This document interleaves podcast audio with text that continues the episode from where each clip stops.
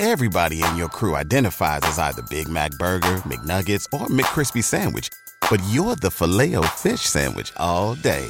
That crispy fish, that savory tartar sauce, that melty cheese, that pillowy bun. Yeah, you get it. Every time. And if you love the filet of fish, right now you can catch two of the classics you love for just $6. Limited time only. Price and participation may vary. Cannot be combined with any other offer. Single item at regular price. Ba da ba ba ba.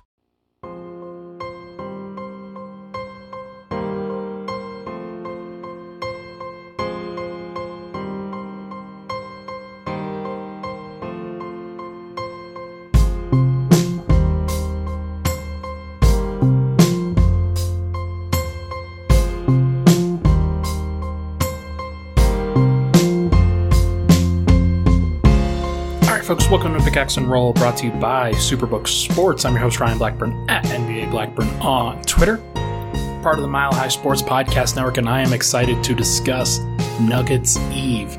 This is the final day before we have regular season content, before Jamal Murray, Michael Porter Jr. make their hopefully triumphant returns to the basketball court as the Denver Nuggets are going to play the Utah Jazz in Salt Lake City on Wednesday night. I'm going to be at the game. I'm hopping on a flight very early Wednesday morning, should be at shoot around in the morning as well. And then we'll get to cover everything on the ground for everybody. I know it's a, a small party of us with the media that are going, but I'm really excited. I'm really excited. This should be a lot of fun. This is going to be a good year for me. Uh, just traveling wise, making sure I'm, I'm out there giving you guys as, as strong of content as I can possibly give. But more importantly, this should be a good year for the Nuggets as they are in position to do something special. For the first time, I picked this team to win the NBA championship this last or this last podcast. It's the first time I've done that before. It's the first time I've ever thought about doing that before for real. I think that the 2020-21 season Denver had like they were close when you think about okay, you just have to get in the last piece in Aaron Gordon, then you've got something pretty special there. Unfortunately, Denver realized that they're missing perimeter defense. They also just lost Jamal Murray, so they didn't really have what it took in that playoff run to be able to go far. Now I think they do. And so you could feel the excitement, you could feel just the anticipation of what's going on and, and how this team is going to look forward. And they're going to take the long view, but they're also going to take some uh, time to smile and have fun with all of this process for Murray's sake, for Porter's sake. It's going to be very, very fun. First segment, let's talk about the practice that happened today. Second segment, we're going to preview the game on uh, tomorrow, Wednesday. And then third segments, I'm going to do awards picks. I'm going to go through all the individual awards and focus in on those, just as I focused in on playoff predictions and regular season predictions in the last podcast. So, should be fun. Wanted to make sure to just get those on record. Didn't think about it exceedingly much, but uh, still think it should be fun. We talked at practice. Uh, we watched them take a half court competition, basically, and you had a variety of players shoot half court shots. Peyton Watson won that competition, though Christian Braun also made a half court shot in front of the media. And it was nice. It was nice to see those guys just having fun, enjoying life. Very clear that the vibes are good with this team. And I'm excited to be out there in Utah because I think that they're in a really good place if this practice is any indication. We spoke to Nikola Jokic, we spoke to Jamal Murray. Let's talk about Murray first, who really is the man of the hour, even over Porter, honestly, because Denver fans they saw Porter more recently. Murray was he was clearly on track to be a star, and then had that ripped away from him during this uh, during a couple seasons ago. So it was good to see Murray. He's definitely nervous, but he's excited. He was good natured and smiling, very ready to go. Uh, in, in quote, he said, ready to go, excited to play, ready to be out there. But he also talked about how painful and frustrating and arduous this journey was. It's going to be 555 days since he's played a regular season game for the Nuggets. And he knows that this is a step in the process, that the journey doesn't stop here. He doesn't he doesn't crested the mountain yet. He's still got a ways to go in order to get back to the version of himself that he likes. So he said, quote, I reflect on that shit every day. Still going. It's an ongoing process. Just glad to be back doing what I do. You love to hear it. You love to hear it from Jamal. He has good vibes. He doesn't really have any major expectations for himself, though. He knows that the long term goal for both him and for the team doesn't start on October 18th. Or it does, I guess, but this is one of the least important games when it comes to making sure that the team is ready to go in April. They will have plenty of time for that over the course of these next six months. Think about it. It's six months away is when the playoffs are. So it's going to be a long process, going to be enjoyable, but still Murray is very much cautious. The Nuggets are very cautious. They are focused on making sure that hamstring was perfectly okay. And it is. He was off the injury report today. Only Collin Gillespie was on the injury report for the Nuggets, and so Murray is now in a good place where he's going to be able to play. And how much he plays, we'll just have to see. But I do think that the expectation should be relatively low, and that's fine. Like, he's in a spot where he said, uh, uh, today he said he's, he's not necessarily interested in the expectations for his return to play. It's more of just being out there. He said, quote, like I said, I'm just excited to be out there and figuring it out, having something to figure out, going home and watching film, whether I miss 10 shots or not, just having work to do, you know? That makes sense. It makes sense. He just wants to be out there because the process of becoming the best version of himself, he still has to be on the court. And so getting on the court is the first step, getting better on the court is the next step, and then becoming the best version of himself is the final step. So whether that takes a long time or not, it doesn't really matter. I think he's more capable than he's probably letting on, but I think he's also trying to keep the expectations pretty low. Nikola Jokic, he knows his expectations are pretty low. It's really funny, actually. Uh, he said of Murray, quote, I love to play with him on the court. I know he's going to be really bad for the first 20 games, but we're going to survive. We will need to get in a rhythm. He will be inconsistent, but hopefully he's going to be old Jamal. He's going to be back on track to how he played before the injury. That's good to hear. Jokic is joking, obviously, that he's going to be really bad for the first 20 games, or maybe he's not. Maybe he just knows that this is going to be a longer process for him and that he's not going to be the best version of himself. And maybe that just means, like, okay, he's really bad. He's only averaging 15 points, five assists on 43% from the field and 35% from three. That's not really bad. It's worse. It's not as bad as it could be, that's for sure. But it really could be worse. Denver just needs those minutes Again, 15 points and five assists, those would both exceed what Monte Morris put out last year. So it's not like like Denver can definitely deal with that. But Jokic was also just he was way better with the media than he has been to date. Uh, in talking about Utah specifically, he says, uh, "quote We need to have the right mentality to have the right focus for it. It's a tough crowd, a tough arena to play there."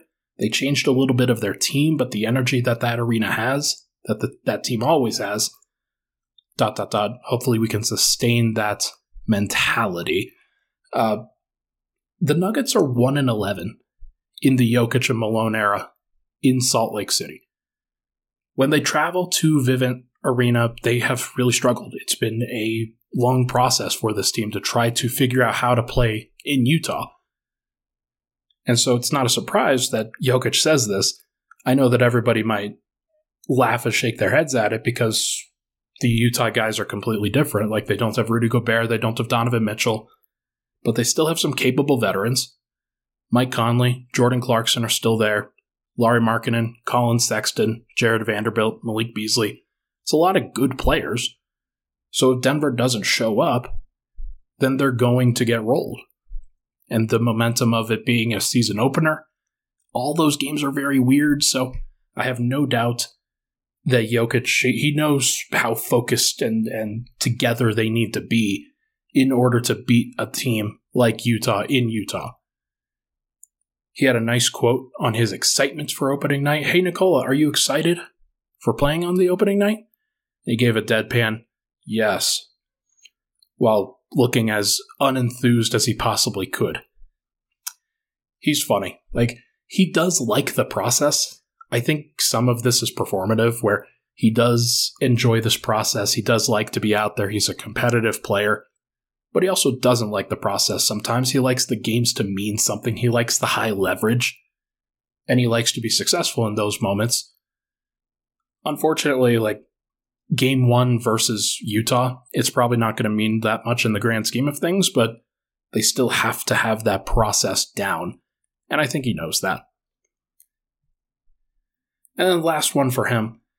I think he had a really good quote on his patience. Uh, he was asked today, I think it was by Katy Winge, that, yeah, it was by Katy Winge, that basically Malone had talked about, hey, he's a little bit less uh, patient, is, is, I guess, the word that I should use here. And that he, he might not necessarily have that patience with guys in that he had in recent years. Why is that? What's what's been going into that? and I'm paraphrasing here, but he basically said, I've been here for the last seven years, so the system, the scheme is easy for me. I know the details really well, so when someone messes it up, I'm like, how do you not know that? That's what happens when there are new players every year. For me, it's natural. For them, it's the first time they see that. It's normal for them to not know where they're supposed to be.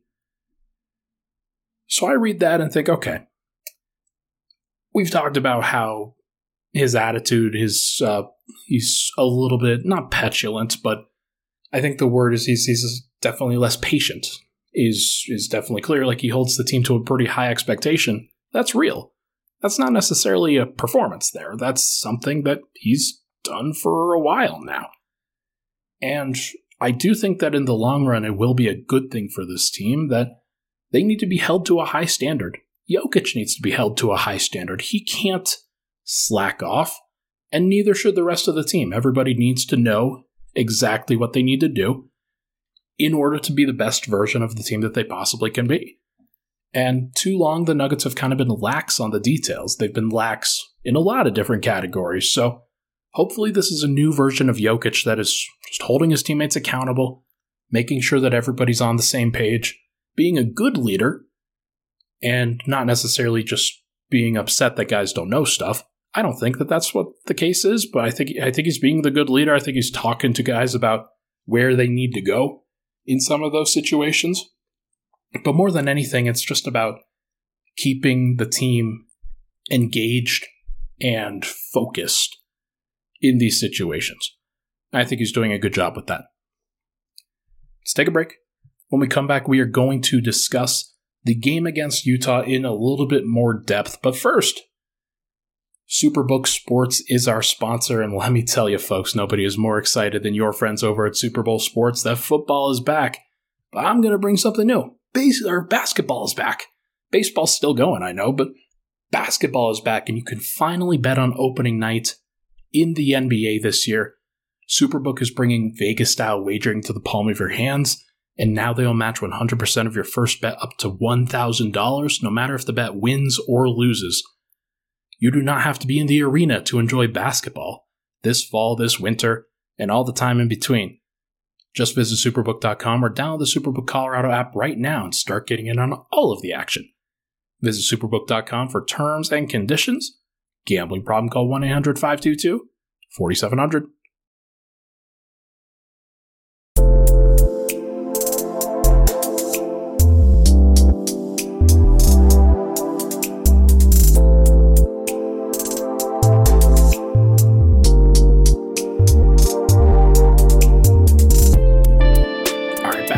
Pickaxe and Roll, Ryan Blackburn here. Thank you so much, everybody, for tuning in.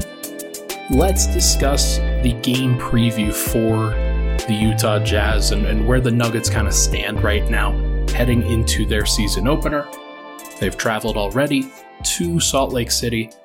They've gotten on a plane. They'll go through shoot around tomorrow in Vivint, and then they will head into opening night on Wednesday night. Should be a lot of fun. The injury report for this Nuggets team. Only Collin Gillespie is on there. No Jamal Murray, no Michael Porter, no Nikola Jokic. All of those guys, I think, are like they're not perfectly healthy. I don't think anybody's really describing it like that. Jokic talked about the the wrist today. He had this big uh, ice pack that was wrapped on his right wrist today, and he was talking about how this was going to be a new trend, and that it doesn't necessarily bother him, but it's going to be a new trend. And I think he's kind of goading the media a little bit because we've been talking to him about it, been talking to him about his wrist, and I think he's like I said, it's a little bit more performative than it actually is in terms of how it's affecting him. But it's something that he's going to deal with for a, a significant portion of his career. It's just going to be something that he has to manage, and that's fine. A lot of guys have to manage various injuries. But Murray's off the injury report for his hamstring. Porter has not made an appearance on the injury report yet, and Jokic is not on the injury report for his right wrist. The injury report for Utah has not been submitted yet as of this recording at about 4:30 p.m. Mountain Time. So I'm just going to assume that all of the Utah guys are ready to go. They've had like illness. They they haven't had any major injuries from what I understand. There've been some guys that have sat out with some nicks and stuff, but feel like that's more precautionary than anything.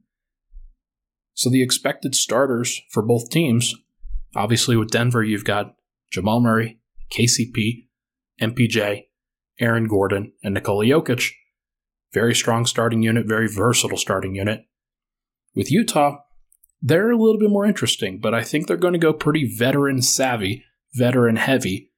They're going Mike Conley, Jordan Clarkson, Lauri Markkanen, Kelly Olynyk, and Jarred Vanderbilt. That's the lineup that they started in their final game of their preseason, though Malik Beasley sat out and he started a game at one point, though Collin Sexton is a guy that they play that they paid significant money to, I assume that those guys are going to come off the bench and that it's mostly going to be the five that I mentioned Conley, Clarkson, Markkanen, Olynyk, Vanderbilt. In which case, like you've got the other guys in Utah's rotation. I mentioned Malik Beasley and Collin Sexton, but you've got Talen Horton Tucker, Rudy Gay, Walker Kessler. I don't think that there's going to be anybody else in Utah's rotation, but it should be interesting to see what they decide to do. They've got some good talent. The real question is when that talent is going to be traded away because this team is ripe for the Victor Wembanyama sweepstakes. There's no doubt that that's the direction that they should be going. The only question is when they start to go that way. I think if they start the lineup that they have projected, they're probably going to win about 30 to 35 games. Like, I think this lineup is pretty comparable to maybe the Sacramento Kings, maybe slightly worse than them. So, if that's, say, an 11 seed, obviously you've got a lot of teams in between you and Victor Wembanyama, the top of the lottery. So, I think they're going to change that at some point, but not tonight. How do the starters match up against each other? This is a good point. Jokic, I think, is one of those guys that is going to command the respect of any of those players, and he's going to probably be double teamed for a lot of the night. So you're going to get opportunities for cutters, for Murray to space the floor, for Porter to space the floor, for KCP to space the floor, but also to cut, and then for Gordon to duck in and make his presence felt on the, the interior of the rim. So I think it's going to be interesting. I don't necessarily expect Gordon to have a bunch of success because Markkanen, Olynyk, Vanderbilt, all of those guys can battle on the interior against him. Battling against Jokic is a little bit different because he's just so much bigger than Gordon. But with Porter, all of those guys have the length as well to kind of match up and contest his shots. But I do think that if you're looking from starter to starter, Denver's got the better lineup. There's no question about it. I do think that the Utah starting five, they have some potential to rattle off some points. That if Denver doesn't communicate, if they don't commit to their defensive scheme, if they let go of easy layups and open threes, then Utah's going to be able to keep keep pace. That's there's no doubt in my mind. Now, who plays on Denver's bench? I mentioned Utah's bench. I think that Denver's bench kind of maintained this for a while. Bones, Bruce Brown, Davon Reed, Jeff Green, and DeAndre Jordan. No Ish Smith, no Christian Braun, no Zeke Nnaji. All of those guys could potentially play, but most likely it's going to be the above five Bones, Bruce, Davon, Jeff Green, DeAndre Jordan. And that's fine. Like, that lineup can definitely be successful against Utah's bench. They're not necessarily the most dynamic bench, although Malik Beasley and Collin Sexton can definitely fill it up. Like they have the talent to really score. So Bones is going to be under a lot of pressure. That's going to be something that I'm definitely watching. Who helps out Bones? And can Bones do it all by himself? Because I guess not. I think the odds that he outscores or that he gets outscored by Collin Sexton are relatively high in this case. But if he does outmatch Collin Sexton, then give Denver a real shot in this game. And that would be a great prop up point for this bench unit. Where does Denver have an advantage? The center spot for sure. One of Markkanen, Olynyk, Vando, or Walker Kessler, their rookie, is going to have to guard Jokic. There's no doubt about that. There's also no impact defender in that starting lineup on Murray or Porter. Like, who's going to guard Murray? Is it Jordan Clarkson? Is it Mike Conley? It's probably Jordan Clarkson.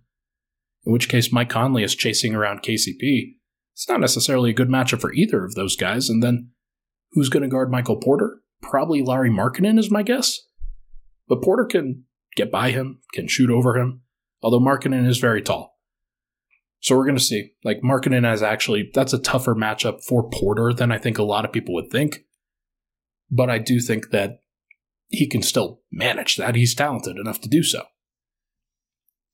So if if I'm Denver, I'm probably having KCP guarding Clarkson, Murray on Conley, Aaron Gordon on Markkanen, uh, probably Michael Porter on Kelly Olynyk, and Jokic on Jarred Vanderbilt.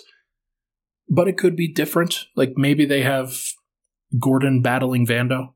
Maybe they have Porter on Markkanen. We'll just have to see what they do with those matchups, but it's probably going to be pretty switchable. There's nobody there that really punishes Jokic on the perimeter, except maybe Markkanen. So we'll just have to see. But I'm also looking at Bones. If he can score with that second unit, there's a lot of pressure on him to do so, especially with the bench lineup that Denver's running out there. I don't think that Denver's going to stagger that much in this game, so it's probably going to be mostly Bones in those situations. But we're going to have to see. We're going to have to see what Denver does. I think that that could be a good thing for Denver, but also potentially a bad thing if they contain Bones well. You are going on the road, going to a place in Salt Lake City that, like Jokic said, is pretty tough to play. So for Bones, he has to travel. That's definitely something where if you don't get as good of a night from Bones, I wouldn't be surprised. Now, where does Utah have the advantage? Murray and Porter, probably going to be rusty defensively. Jokic, obviously, honestly, probably going to be rusty defensively. And the Jazz have capable scorers at those positions, whether it's uh, Lauri Markkanen, whether it's Mike Conley, Jordan Clarkson, Collin Sexton off the bench. They've got some good scorers at various positions. DeAndre Jordan night, probably. I think Walker Kessler, though he's a rookie, he has a potential to provide defensive impact for that team. And if he's around the rim, because DeAndre Jordan's around the rim all the time, then he might pick up some blocks. He might be really good defensively for them. And so that's going to be something to watch in those minutes. Like if Denver loses those minutes by double digits, it will probably have something to do with Walker Kessler walling off the rim. Collin Sexton also remains good. Bruce Brown will be on him. That's a great defender. Better than what the uh, better than what the Utah Jazz have to shut down Bones with. On that second unit, they probably will use Talen Horton Tucker, if I had to guess. But I do think that that's a pretty good matchup for Denver if Bruce Brown is on Collin Sexton. But Malik Beasley, he can still get hot from deep too, so it would not surprise me if Denver struggles in this one defensively. Now, will Denver win? They should. Like they should. This is the Utah Jazz we're talking about. This is not the Utah Jazz of old, where Donovan Mitchell, Rudy Gobert, really anchoring the the starting unit for that team over the course of several years. And if you're the Nuggets, that's a that was always a tough place to be. 1 and 11 dating back to the 2015-16 season in Salt Lake City. And you're probably going to play fewer minutes for your main guys. 20 to 25 minutes for Murray is my expectation. 25 to 30 minutes for Porter. Probably still 34 minutes for Jokic. Like, I still think that he's probably going to play a significant number. But then you're getting a big test for Bones on the road. It wouldn't surprise me if Denver had to close this game without a point guard at the end of the game. They might go with Bruce Brown. So it's going to be fascinating. I can't wait to watch this one. Going to be very, very fun. But either way, it's good to get back on the high horse, back to playing and watching basketball. It's going to be very good. This season's going to be fun. Let's take a final break. When we come back, we are going to do awards picks for the 2022 23 season. We'll be right back.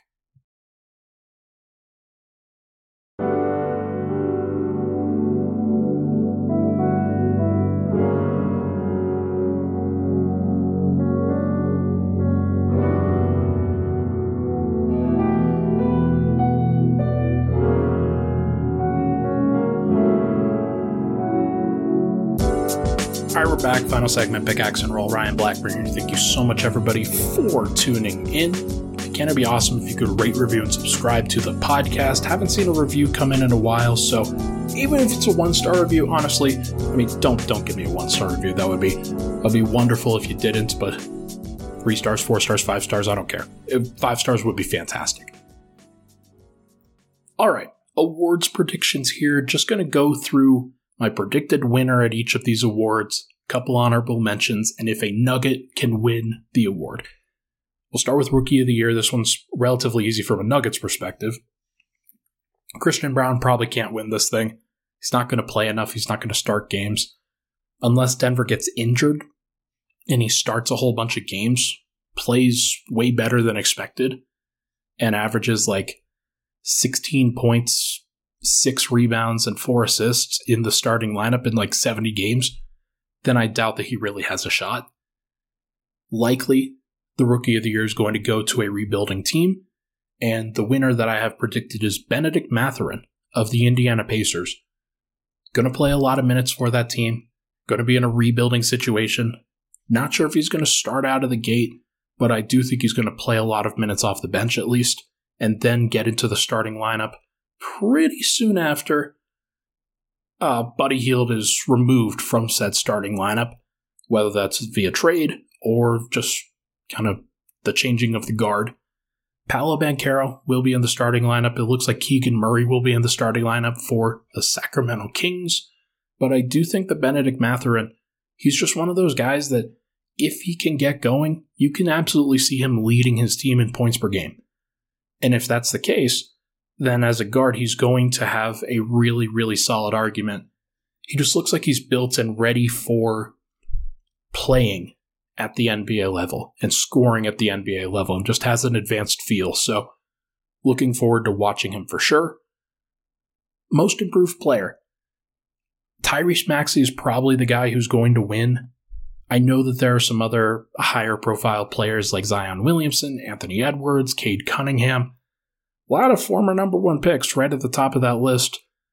I also would consider Jalen Green for this award if he were to average like 25 a night. But I think it's going to be Tyrese Maxey. He's going to be in a situation where he's on a winning team. He's going to probably average over 20 points a game. And I have to imagine that that is going to resonate with a lot of people. He's going to be on a very quality team, has a really nice Q score already. Lots of people will campaign for him. Can a Nugget win this award? Yes. Michael Porter Jr. and Bones Hyland, both longer shots, I would say, but they both have a case. If Michael Porter averages 22 points per game and gets back onto track, maybe he gets to an All Star game, that's a really good case for winning most improved player for him, especially if he plays like 65 games. It's really good. And then Bones, if he averages like 18 points per game off the bench, maybe starts a, a few games here or there, but most of the time, if he's just functionally scoring, if he's carrying Denver's bench unit, then there's a reason to believe that he could win. Most of the time, though, this is for higher profile players that are in starting lineups and have serious star potential. I think that Bones has star potential, but not a lot of other people see it that way. Six man of the year. Spencer Dinwiddie is the guy that I'm circling. I know that like Christian Wood has some good odds for the Dallas Mavericks, but I honestly think it's going to be Spencer Dinwiddie. He will play a lot of minutes and he's going to have the ball in his hands a ton because anytime Luka Doncic isn't on the court, Spencer Dinwiddie will be, and he's gonna gonna play a lot. He's gonna be a facilitator. I bet he could average like 18 points and six assists a game, and do that in about 30 minutes a night, and that might be enough, honestly, especially if Dallas is really good. Honorable mentions: Jordan Poole is definitely the favorite for this award, and he probably will win it, to be honest, but I like the idea of Spencer Dinwiddie winning. I also like Bones Hyland winning. Norman Powell. All of those guys, scoring guards off the bench, definitely have the pop necessary to explode and, and really change the complexion for a contending team. Any of those guys could win. Bones has a great shot. Bruce Brown definitely a way longer shot there might be some nerdy takes where Bones is averaging a whole bunch of points per game, but Bruce Brown is just doing it all with that second unit and actually is technically valu- more valuable by some advanced metrics, but I don't know, usually goes to the point scoring guys. Coach of the year? I'm predicting that Michael Malone gets this award. He's not really being mentioned a lot for this Coach of the Year award, but I do think that if the Nuggets are successful, I mean, this is always tied to team success, expectations, what people were thinking they were going to see versus what they actually saw. Everybody agrees that the Clippers have one of the most talented rosters in the league. So I'm not sure why Ty Lue gets penciled into just being the coach of the year favorite. Erik Spoelstra is probably the guy who does the most with less and he should probably be getting it, but for whatever reason, he doesn't really get that credit. And I don't think that he's going to get that credit this year. Honorable mentions for me, though Ty Lue, Nick Nurse of the Toronto Raptors, and JB Bickerstaff of the Cleveland Cavaliers. But I think Malone can do it. If the Nuggets win, I don't know, 58 games and are the one seed, why can't he win? He's got to manage a lot of things. Denver probably doesn't have the most talent in the NBA, but if they have the best record, then you can attribute it to something. Defensive player of the year. I think Bam Adebayo probably wins this one. He's going to be on the court a lot more than he was last year, I think. That was pretty much the main reason why he didn't win last year. He was probably the best defender. But I think honorable mentions Rudy Gobert, Giannis, Evan Mobley. Herb Jones is a gigantic sleeper. There are some betting sites that I won't mention that have him as a pretty solid long shot with long shot odds. He's a guy that if the Pelicans have a top 10 defense and they've won 50 plus games and he's just in the in the picture for everybody every single night doing some crazy defensive things, then why not give him an opportunity? Why not credit him with something like that? We'll see. Can a Nugget win this? Probably not maybe Bruce Brown, but maybe he's just making an all all defense team. Even then, that's probably a stretch because that mostly goes to starters. Very rare that it goes to somebody that doesn't play starter minutes, but who knows? Maybe Bruce Brown plays starter minutes off the bench. And then finally, most valuable player. I'm predicting Giannis wins this. I'm not going to predict the Jokic wins. It's hard to predict a three-peat though I think he'll be deserving, obviously. I don't see any reason why he wouldn't be deserving. There's definitely some voter fatigue, and I hate that word. Like, it's getting very irritating now as to why he can't win it. But it is true. There's a lot of people that just want to see other people win and are going to go out of their way to make sure that he doesn't. So, I'm predicting Giannis as long as he plays upwards of 65 games and the Bucks are at least a 50 win team everybody pretty much universally agrees that Giannis is the top player in the world. and usually you can bet on that guy to win a t- win a win an MVP. He's only won two in his career. He's probably going to finish with more. This feels like a good year for that. Still in his prime. Going to put up some crazy numbers. I could see him doing it. Honorable mentions Joel Embiid finishing second once again. Luka Doncic, Nikola Jokic, Kevin Durant, and maybe Zion if the Pels go wild, like I talked about with Herb Jones. But could Nikola Jokic win this? Maybe. Probably not. If he were to average like a triple double with incredible efficiency and the Nuggets were winning 60 games, then maybe. I just don't think he's going to average those numbers, though. He's going to pass a lot, but probably not score as much as he would need to to really draw the attention of people. But either way, going to be an interesting award section for the Nuggets specifically. If I were to bet on one of these, I'd bet on Michael Malone winning Coach of the Year. I don't think that the others are more likely, though I do like Bones Hyland's odds for winning Six Man of the Year. That is at least on the table. But either way, that'll do it for this episode of Pickaxe and Roll brought to you by Superbook Sports. Thank you so much, everybody, for tuning in. I'll talk to you guys after the game. First game of the season in Utah. Talk to you guys very soon.